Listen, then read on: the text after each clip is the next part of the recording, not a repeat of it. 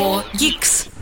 В России могут заблокировать все VPN-сервисы. Google выпустил Android 14, а Samsung наконец-то сделал Galaxy S23 FE. Погнали, обо всем расскажу.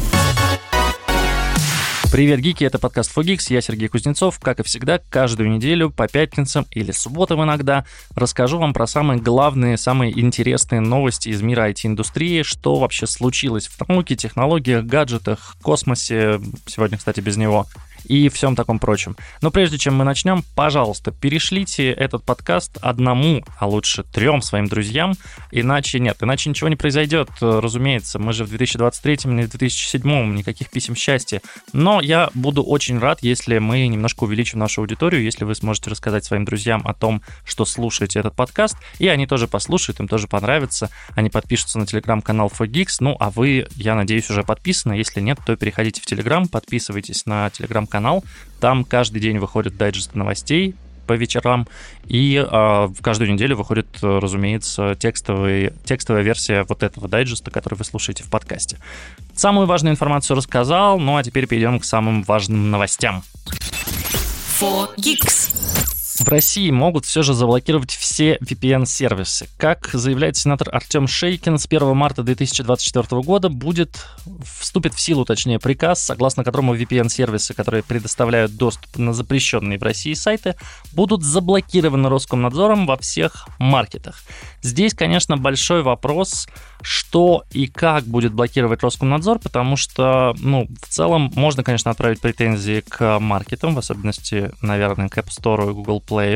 Понятно, что можно удалить их из RuStore, но мне кажется, что люди все равно найдут варианты как-то поставить себе АПК. Другой вопрос, если Роскомнадзор начнет блокировать протоколы. Есть те протоколы, которые заблокировать, к счастью, нельзя, просто невозможно отследить, нужно положить половину, а то и больше интернета, чтобы отследить, как именно идет VPN-соединение. А есть те, которые заблокировать просто, но в целом все простые протоколы, насколько я понимаю, уже заблокированы, уже ими пользоваться нельзя. И, конечно, большой вопрос, пока что ответа на него нет, он не ясен. Будут ли блокировать средства массовой информации, которые рассказывали о том, как устанавливать VPN, и в целом здесь среди медиа есть такое опасение, все, в общем-то, держат руку на пульсе и готовятся удалять инструкции, которых было написано довольно много и в телеграм-каналах, и на сайтах, как именно установить VPN, где скачать, какое скачать. Так что посмотрим, как именно будет развиваться событие, но в любом случае готовьтесь с 1 марта, вероятно, получить доступ к запрещенным ресурсам. Если вы к ним зачем-то получаете доступ, мы не одобряем такого, не нужны нам запрещенные ресурсы. Так вот, если вы каким-то образом получаете туда доступ, скорее всего, получить его будет еще сложнее. ForGeeks. Нас слушает Илон Маск. Но это не точно. Leica выпустила камеру мгновенной печати Sofort 2. Вы знаете, вообще Leica — это потрясающая компания, которая даже в 2023 году умудряется выпускать такого странного вида устройства и такого, скажем так, олдскульного. Но в этом, наверное, плюс, что сохраняется еще вот эта вот раритетная крутота, вот это вот максимально там используется металл, а не пластик, выглядит это все супер классно. Я помню, я держал несколько леек в руках, и это, конечно, вау, стоит космических денег, снимает потрясающе. У меня была черно-белая камера, я помню, цифровая, причем было классно. Ну, то есть вот, да, нет никакого автофокуса, нужно все ручками подобрать, все настроечки выставить, но это вот тот вот первородный кайф фотографа, который, в общем-то, можно испытывать с аппаратами Leica. На iPhone так не получится. На iPhone что? Открыли, нажали кнопку, сфотографировали, все классно. Так вот, Leica выпустила второе уже поколение камеры моментальной печати. По сути, это Polaroid, аналог, скажем так, Polaroid, который все мы прекрасно знаем из нашего детства или у кого-то, может быть, юности, вряд ли старости. Так вот, камера выглядит современно, получил довольно узнаваемый дизайн, 3 варианта расцветки, красный, белый и черный на картинке. Вы, скорее всего, в телеграм-канале ForGeeks можете кликнуть по ссылке и увидеть, что красная прям вообще супер классно выглядит. Даже несмотря на то, что она сливается немножко с логотипом Leica, который тоже красный, тем не менее, очень крутая. Это гибридная цифровая камера. Там 1,5-дюймовый CMOS-сенсор, который записывает фотографии с разрешением 5 мегапикселей, 4,9 мегапикселей на карту памяти microSD. После этого можно выбрать, что именно вы хотите распечатать. То есть теперь это не просто камера, которая снимает вам и сразу печатает, это камера, которой можно отправить фотографии все же на телефон, посмотреть и распечатать. Кроме того, вы можете распечатать фотографии, которые вы сняли на свой телефон, на свой гаджет, через эту камеру и распечатать их тоже. То есть здесь нет никаких ограничений, и это, конечно, прикольно. Для того, чтобы распечатать, вам потребуется пленка Sofort Mini, размера ее 86 на 54 мм, ну, такие небольшие открыточки, разумеется, с рамками, то есть все олдскульно, все аутентично, выглядит это супер классно. Сзади у Sofort 2, разумеется, есть 3-дюймовый ЖК-дисплей и меню, похожее на меню камер Leica. Спереди объектив Leica Sumar f2 с фокусным расстоянием 28 мм. Это то же самое фокусное расстояние, которое у популярных камер Leica серии Q с фиксированным объективом. Минимальная дистанция фокусировки 10 см, так что макро вы особо не поснимаете, хотя попробовать можно. На передней панели также есть вспышка, и это, в общем-то, поможет вам снимать в темноте, потому что, понятно, что камера в темноте сама по себе снимает не очень хорошо. Стоить она будет, конечно же, космических денег. 389 евро, старт продаж через месяц, 9 ноября.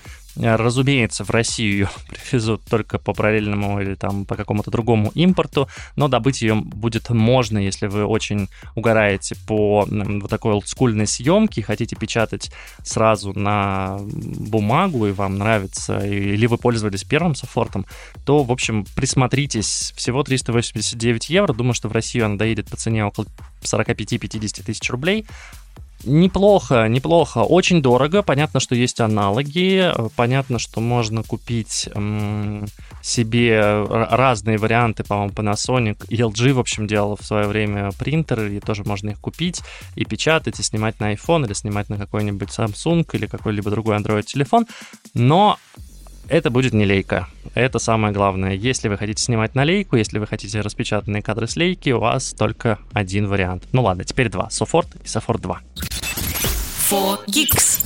Помните, мы как-то говорили про телефон Airphone, который выпускает компания Rutec. Фишка в чем? У российского антишпионского смартфона Airphone нашелся брат-близнец из Бангладеша.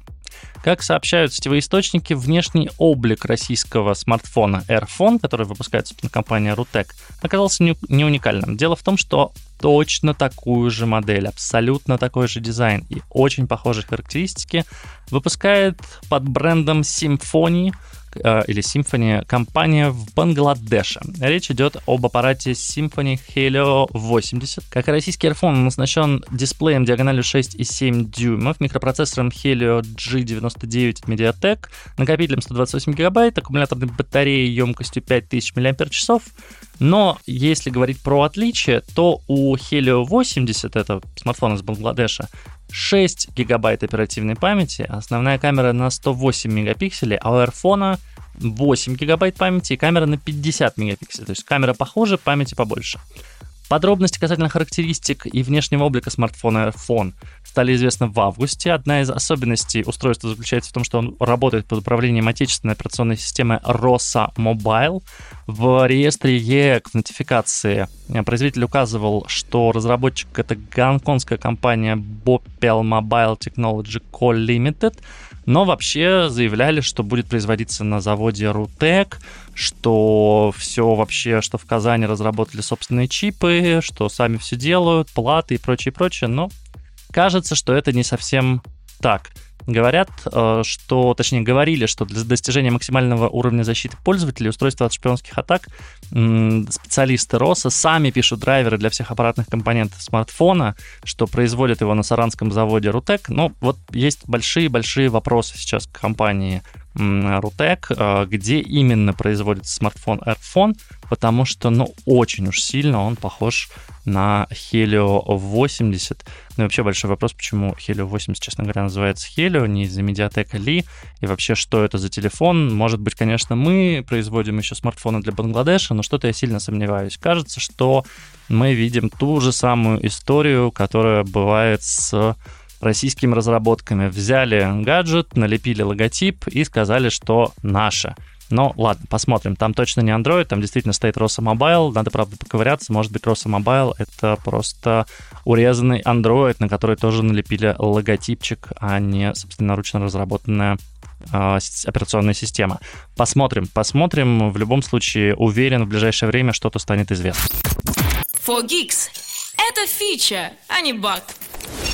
Google, наконец-то, после нескольких переносов официально выпустила стабильную версию Android 14. Стабильная версия данной операционной системы пока что доступна только для Pixel, чуть позже ее выпустят на другие устройства Samsung, Xiaomi, Realme, Oppo и другие бренды. Основное внимание в этой версии ОС уделено улучшению пользовательского интерфейса и функциональности, добавили новые стили часов, настраиваемые иконки, обновили drag-and-drop механизм, который позволяет перетаскивать фотографии между приложениями. Появилась платформа Health Connect, которая хранит данные о состоянии здоровья с фитнес-трекеров, умных часов и приложений. Ну, по сути, это аналог Apple Health. Странно, что его, кстати, не было в Гугле. Мне казалось, что он был, но, видимо, не настолько универсальный. Пин-код для разблокировки теперь сделали 6-значным, а не 4-значным. Кроме того, появилась поддержка Ultra HDR для фотографий. Если у вас смартфон поддерживает это, то вот можете обновиться и пользоваться. Сейчас Android 14 доступен на устройствах Pixel Fold, Pixel Tablet, Pixel 7 все версии, 6 и 5, и даже на Pixel 4a 5G. Всем остальным придется подождать. Классно, что выпустили обновление. Странно, что немножко задержали. Обещали вроде как в сентябре, ну вот до 4, до 5 октября дотянули, но тем не менее выпустили. Здорово, хорошо. Думаю, что уже к началу года будут новые смартфоны, которые получат эту операционную систему. А на МВЦ, а может быть даже и на CES 2024, в CES в январе в Лас-Вегасе, МВЦ в феврале, в марте в Барселоне, наверное, уже покажут новые флагманские смартфоны, новые флагманские устройства, на которых уже будет стоять Android 14. Думаю, что Samsung здесь опять будет первым. Кстати, про Samsung. Компания наконец-то представила Galaxy S23 FE. Что такое FE? Это Fun Edition. Как производит сейчас смартфоны Samsung? Samsung делает устройство. И раз в пару лет, по-моему, S22 FE не было, может быть, я уже не помню. В общем, через какое-то время компания смотрит на отзывы, получает запросы от пользователей, которые уже использовали там, S23, и немножко упрощает смартфон, то есть делает, например, я помню, S20 прекрасный был, они сделали там пластиковый корпус, чуть похуже камеру и сократили стоимость на 20 тысяч рублей. Это было замечательно, потому что ты, по сути, получал флагманское устройство за очень-очень вменяемую цену, и это было прекрасно. В целом, здесь такая же история. Но помимо Galaxy S23 FE, нам еще представили Tab S9 FE, Tab S9 FE Plus и Galaxy Buds FE. Короче, полная линейка гаджетов Samsung, а именно смартфон, планшеты, поменьше и побольше, и наушники теперь есть в варианте Fun Edition. Это замечательно. Значит, что касается FE. Он получил все возможности флагманской серии. У него 50-мегапиксельная камера, фронталка на 10 мегапикселей, может он снимать ночью. Да, по сравнению с Galaxy S21 FE, вот я говорил, да, S22 FE, по-моему, не было. По сравнению с Galaxy S21 FE дисплей дает более яркую картинку, аккумулятор 4500 мАч. Понятно, что процессор здесь Exynos 2200, никаким Qualcomm здесь и не пахнет, но в целом он вам и не нужен. На самом деле я уже устал объяснять, что никому не нужны флагманские чипы. Зато здесь есть технология Ray Tracing, которая была объявлена в S23, и да, вот она здесь в S23 FE тоже есть. Увеличили в 4 раза камеру, которая помогает не перегреваться смартфону, и это тоже, кстати, важно, когда вы держите телефон в руках, чтобы он не нагревался. Ну и в целом дизайн у него от серии F, но да, он выглядит немножко попроще, да, он сделан из пластика, но у него очень приятные цвета, белый, черный, бежево-синий, такой, не знаю, мятный, наверное, правильно, и фиолетовый. Что касается планшетов, планшеты выглядят вообще один в один с планшетами S9, S9 FE плюс, соответственно, это 12,4 дюйма, S9 FE это 10,9 дюйма, один побольше, один поменьше, как я и сказал. Не знаю, кстати, кому нужны планшеты 12,4 дюйма, это довольно здоровая такая штука, ну, то есть это практически экран ноутбука. Мне всегда казалось, что планшет должен быть 10,7 дюймов, но ладно, Samsung виднее. Тоже включен стилус S Pen в пакет поставки, так же, как и у обычных S9, но, да, немножко выглядит попроще, немножко подешевле, и, в общем, в этом их главный плюс. Ну и подобная же история с Galaxy Buds FE. Чуть попроще, без золотистых вставок, просто черненькие наушники, красивенькие, стильненькие, аккуратненькие, в них есть шумодав, и в целом, кроме шумодава, в них больше-то от них ничего и не требуется. Они управляются интуитивно, можно, значит, посвайпать у себя по наушникам, есть специальные такие упоры резиновые, которые упираются в стенку уха. Я честно скажу, я не очень люблю такой формат наушников. Я люблю формат наушников, когда они все же просто вставляются, держатся в ушном канале. Но Samsung решил вот здесь сделать вот так. Очень похоже на Galaxy Beans, Galaxy Buds Pro, не помню, как они назывались. Короче, как бобы такие выглядели. Они тоже вставлялись в распор в ваше ухо. И в целом раньше компания, как бы не соврать, не Plantronics, а... Забыл, представляете? В общем, были раньше наушники еще проводные, которые тоже вот так в распор вставлялись, чтобы более плотно держаться. Неплохой вариант, но, к сожалению, у меня очень маленькие уши, и мне это не очень удобно. Так или иначе, новые Galaxy S23 FE и его братья и сестры, скажем так, теперь есть на рынке. Посмотрим, доедут ли до России, по какой цене, пока не очень понятно, но на рынке, скорее всего, представлены будут, благо параллельный импорт у нас налажен уже хорошо. ForGeeks. Тут говорят о технологиях. Ну а пока Samsung завозит к параллельным импортам, как говорит Коммерсант, Китай прозванивает полки. Производители смартфонов хотят открыть в России собственные магазины. О чем речь? Китайские производители смартфонов, планшетов и ноутбуков, а именно Tecno и Realme, хотят в 2024 году открыть фирменные магазины в России. Брендам, которые усиливают присутствие в стране, шоурумы помогут в продвижении и повышении доверия потребителей. Конечно, это не так сильно скажется на прямых продажах, потому что они уходят в онлайн, но вот имиджевая составляющая, она довольно важна. Если помните, когда-то давным-давно у нас не было магазина Samsung на Тверской, а теперь он есть, и в целом в нескольких городах России, если я правильно помню, есть фирменные магазины Samsung. Когда-то у нас не было ресторов, когда-то у нас не было магазинов Xiaomi, но теперь все это есть, правда, теперь это все снова закрывается, переформатируется и так далее. Помню, что AliExpress даже открывал свой шоурум, и это было довольно интересно. А последний раз я был на открытии шоурума компании D-House, которая продает умные дома. Кстати, довольно прикольно. Можно приехать в Москву на ArtPlay, посмотреть, что там вообще происходит, как можно устроить свой умный дом, потыкать разные лампочки, камеры, датчики и прочее, прочее. Китайский производитель смартфонов Tecno заявляет, что уже в первом квартале 2024 года откроет несколько пилотных фирменных магазинов вместе со своим партнером. Партнера, к сожалению, нам не называют, но можно догадаться, кто это будет. У нас, в общем, не так много компаний, которые строят фирменные магазины. Как говорят, пока неизвестно количество точек, но собственные магазины позволят представить весь ассортимент, а также показать всю экосистему компании. У Tecno, правда, не очень много, не очень большая экосистема, если я правильно помню. Смартфон-то у них есть, а вот что-то ноутбуков и гаджетов я не припомню. Тем не менее, будет магазин в первом квартале 2024 года. И Realme также подтверждает, что в 2024 году хотят начать развивать шоурумы в России. У них есть интерес, и об этом сообщили в Marvel дистрибуции, в том числе это один из крупнейших дистрибьюторов в России, который привозит, собственно, Realme. И, в общем-то, все участники рынка считают, что открытие брендшопов следует рассматривать как классный вариант с точки зрения маркетингового продвижения на фоне уходящих и закрывающихся магазинов. Открытие новых в 2024 году — это хорошая имиджевая история. Пожелаю удачи, в общем-то, Realme и Tecno, и ждем Infinix и прочие китайские бренды тоже. А вот компания Озон ушла в телевизоры. Мы слышали о многих телевизорах, честно говоря, за последние пару месяцев. Яндекс сделал свои, Wildberries сделал свои. Но теперь и у компании Озон есть собственная операционная система, которую внутри компании называют оболочкой. Система Озон ТВ предназначена для смарт-телевизоров Hartens. Это, собственно, бренд, который принадлежит Озон. При создании системы компании помогал производитель телевизоров Quant.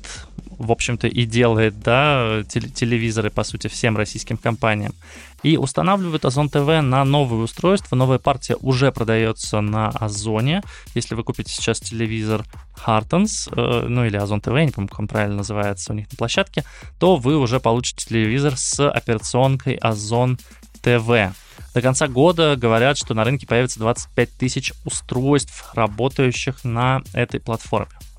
В разработке системы участвовала и социальная сеть ВК, ну а если быть точнее, то компания ВК, ее сервис интегрирован в Озон ТВ, там уже стоит магазин приложений RuStore, голосовой ассистент Маруся, и голосовым ассистентом можно управлять телевизором с помощью голосовых команд, переключать каналы, находить фильмы или сериалы, а также смотреть какую-то полезную информацию, например, новости, прогноз погоды, и, кроме того, использовать Марусю для управления умными устройствами дома. Ну, по сути, это такой красивый ответ Яндексу с их телевизором. У меня только есть... Да, здесь очень классная история, которая, например, нет в Яндексе, здесь есть RuStore. То есть некоторое время назад в RuStore позволили установить... Точнее, позволили добавлять приложения для телевизоров, и это значит, что, скорее всего, эта платформа будет сейчас развиваться, и вы сможете ставить оттуда даже сторонние приложения, потому что в Яндекс.ТВ, например, вы сторонние приложения поставить не можете. У вас есть на выбор около 10-15 приложений, которые выбрал сам Яндекс, но что-то... то есть никакого магазина приложений там нет, никакой Google Play, никакой Яндекс.Стор, никакой RuStore вы там поставить не можете. Это, конечно, немножко печально, потому что хотелось бы поставить какие-то приложения, но в итоге мне вот приходится, например, подключать для одного приложения с красным логотипом для просмотра иностранных фильмов, мне приходится подключать Apple TV. Хотя все остальное есть, и тот же YouTube, и тот же Кинопоиск, и даже ВК-видео есть в Яндекс.ТВ. Хотя работает отвратительно. Я, мне кажется, сделаю отдельный выпуск подкаста про то, как нельзя делать приложение, особенно для телевизоров, на примере ВК-видео, потому что, ну, честно, если нас кто-то слушает из компании ВК, пожалуйста, найдите разработчиков, скажите им, что так нельзя. Ну, то есть зависающие приложения, выключающиеся ролики и ролики, которые запускаются просто с конца, хотя ты уже досмотрел там до последних 2 секунд, и невозможно его остановить, оно переключается на следующий, это ужас. Пожалуйста, откройте приложение YouTube и своруйте уже оттуда все, честно, вот просто возьмите, запросите у вашего руководителя, можно ли украсть там все из Ютуба, украдите и сделайте хорошее приложение.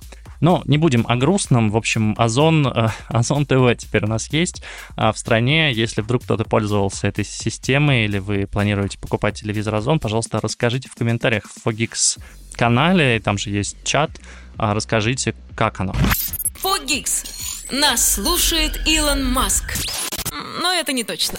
Компания Whoosh начала оснащать свои электросамокаты шлемами. Самое время, конечно, к концу сезона подумать о шлемах, и самое время подумать об этом спустя 3-4 года после запуска электросамокатов. Я, честно скажу, очень поддерживаю эту инициативу, потому что сам пострадал от падения с электросамоката без шлема. Я, кстати, не думаю, что он бы меня сильно спас, потому что я упал лицом, упал неприятно, хожу теперь с шрамами. Ну, в общем, уже, наверное, не стесняюсь, уже, наверное, не боюсь, но довольно много времени, довольно много денег потратил на восстановление, на исправление перегородки носовой, на исправление шрамов, и в целом они до сих пор заметны, и, в общем, если меня кто-то видит вживую, всегда можно понять, что, ну, что-то с этим человеком случилось, да, никто, правда, не знает особо, что это самокат, кроме близких друзей, всем говорю, что подрался. Тем не менее, шлем — это классная штука, и я думаю, что будь у меня шлем, меня бы это немножко уберегло, но абсолютно точно это может уберечь от внезапной смерти, когда... Проблема в том, что когда ты падаешь с самоката, ты падаешь головой вперед. Центр масс находится в таком месте, то есть центр масс у вас выше. То есть если бы он находился снизу у самоката, то было бы все прекрасно. Но у вас центр масс получается выше руля, особенно если человек высокий. Особенно на самокатах, где там довольно тяжелая стойка и не очень тяжелая нижняя часть. В общем, и при малейшем, скажем так, столкновении переднего колеса с препятствием по инерции вы просто перелетаете через руль и летите головой вперед, да, в отличие от велосипеда, где вы, например, падаете на бок, тут вы летите абсолютно точно головой вперед, и разбить голову при этом довольно просто. Так вот, По поводу Whoosh. Шлемы хотят ввести, вводят, в общем-то. Их использование пока не требование, пока это только рекомендация. Но я настоятельно советую, если вы увидите самокат с шлемом, берите именно его и пользуйтесь шлемом. Да, это некрасиво, да, это неудобно, но это такая же история, как с ремнями безопасности в автомобиле. Если вы хотите во время аварии вылететь через лобовое стекло и, скорее всего, получить довольно много повреждений, то, конечно, можете не пристегиваться. Только помните, что помимо вас в автомобиле есть еще люди, и вы можете их незаметно, точнее, и нечаянно, да, не специально задеть и также повредить и навредить их здоровью. Ну, а если вы человек с мозгами, то вы все же будете пристегиваться в автомобиле и будете носить шлем. Кикшеринг анонсировал изменения в июне 2023 года. Первые самокаты уже с шлемами появились в Москве, Санкт-Петербурге и Алматы. В 2024 году Whoosh хочет в большинстве городов присутствия компании сделать самокаты с шлемами. Шлемы доступны при аренде бесплатно. В пилотном проекте по их внедрению участвует только одна модель самокатов, это Ninebot S90L. В начале сезона 2024 года компания хочет оснастить шлемами около 30% своего парка, а к 2025 году около 70-80% парка. Шлем крепится к самокату тоже с помощью электронного замка. С помощью приложения можно его отстегнуть и, в общем-то, надеть его на себя. Да, шлемы оснащены датчиками, так что если вдруг вы захотите его украсть, то вас легко найдут и покарают, потому что это кража имущества. Все просто, все классно. Очень рад, что у компании появилась такая инициатива. Жаль, что ее не было в 2021 году. ForGeeks. Ну и все больше информации появляется про Lenovo Legion Go. Это консоль, приставка, аналог Nintendo Switch и аналог Valve Steam Deck. Штука, с помощью которой можно будет играть в различные Windows игры. Ее показали нам на IFE 2023, но официально в продажу он поступает 31 октября. Открылся уже предзаказ. Модель с 512 гигабайтами на борту стоит $700, около 70 тысяч рублей. С 1 терабайтом $750, это около 75 тысяч рублей. Legion Go получил 8.8-дюймовый игровой дисплей. Получил игровой дисплей диагональю 8,8 дюймов. Очень сложно, конечно, всегда произносить вот эти вот циферные названия. Называется он Lenovo Pure Sight Gaming с разрешением 2560 на 1600 пикселей, с соотношением сторон 16:10 и частотой обновления 144 Гц. Ну, в целом, довольно игровая история. Дисплей яркостью до 500 нит. Консоль также оснащена оперативной памятью до 16 гигов, обеспечивает оптимальную производительность игр, более быстрое время загрузки, бла-бла-бла. Короче, классная игровая штука. Если вам по каким-то причинам не нравится Steam Deck, вы не хотите покупать Steam Deck, вы хотите купить Lenovo, пожалуйста, вот вы можете купить Lenovo. Визуально, честно, очень похоже, что на Steam Deck, что на Nintendo Switch, только толще, конечно, раза в 2, чем Switch.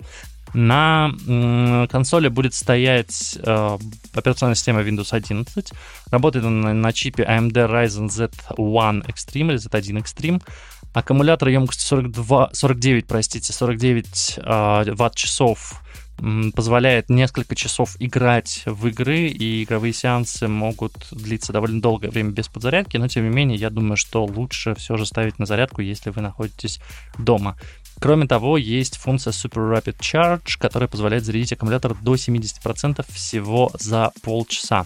Ожидаем, уже буквально через 3 недели появится консоль в продаже, хочется увидеть первые тесты, хочется посмотреть, как она будет работать, и, возможно, я захочу себе такую приобрести, потому что, к сожалению, у меня нет больше Windows ноутбука, я работаю на Mac'е, а играть во что-то хочется. Я попытался поставить себе Crossover, но, увы, Overwatch 2 даже на мощном MacBook'е работает очень-очень плохо. Если кто-то знает, как запустить Overwatch 2 или Overwatch 1, неважно, на Mac'е с чипом M1, пожалуйста, напишите мне тоже в комментарии, в личку, куда угодно, я готов принять инструкции везде. Ни Whisky, ни Crossover, к сожалению, как софт, не работают для меня, не помогают мне запустить и нормально поиграть. Не, оно запускается, вот просто играть невозможно, там где-то 15-20 FPS, все лагает, и да. Но вот на этой грустной ноте, наверное, и закончим. ForGeeks. Это фича, а не баг. Это был подкаст ForGeeks. Я Сергей Кузнецов. Прощаюсь с вами до следующей недели. Следите за технологиями, интересуйтесь гаджетами, читайте новости, подпишитесь на подкаст ForGeeks и на телеграм-канал ForGeeks. Спасибо, что дослушали. Пока-пока. ForGeeks. Включай через неделю.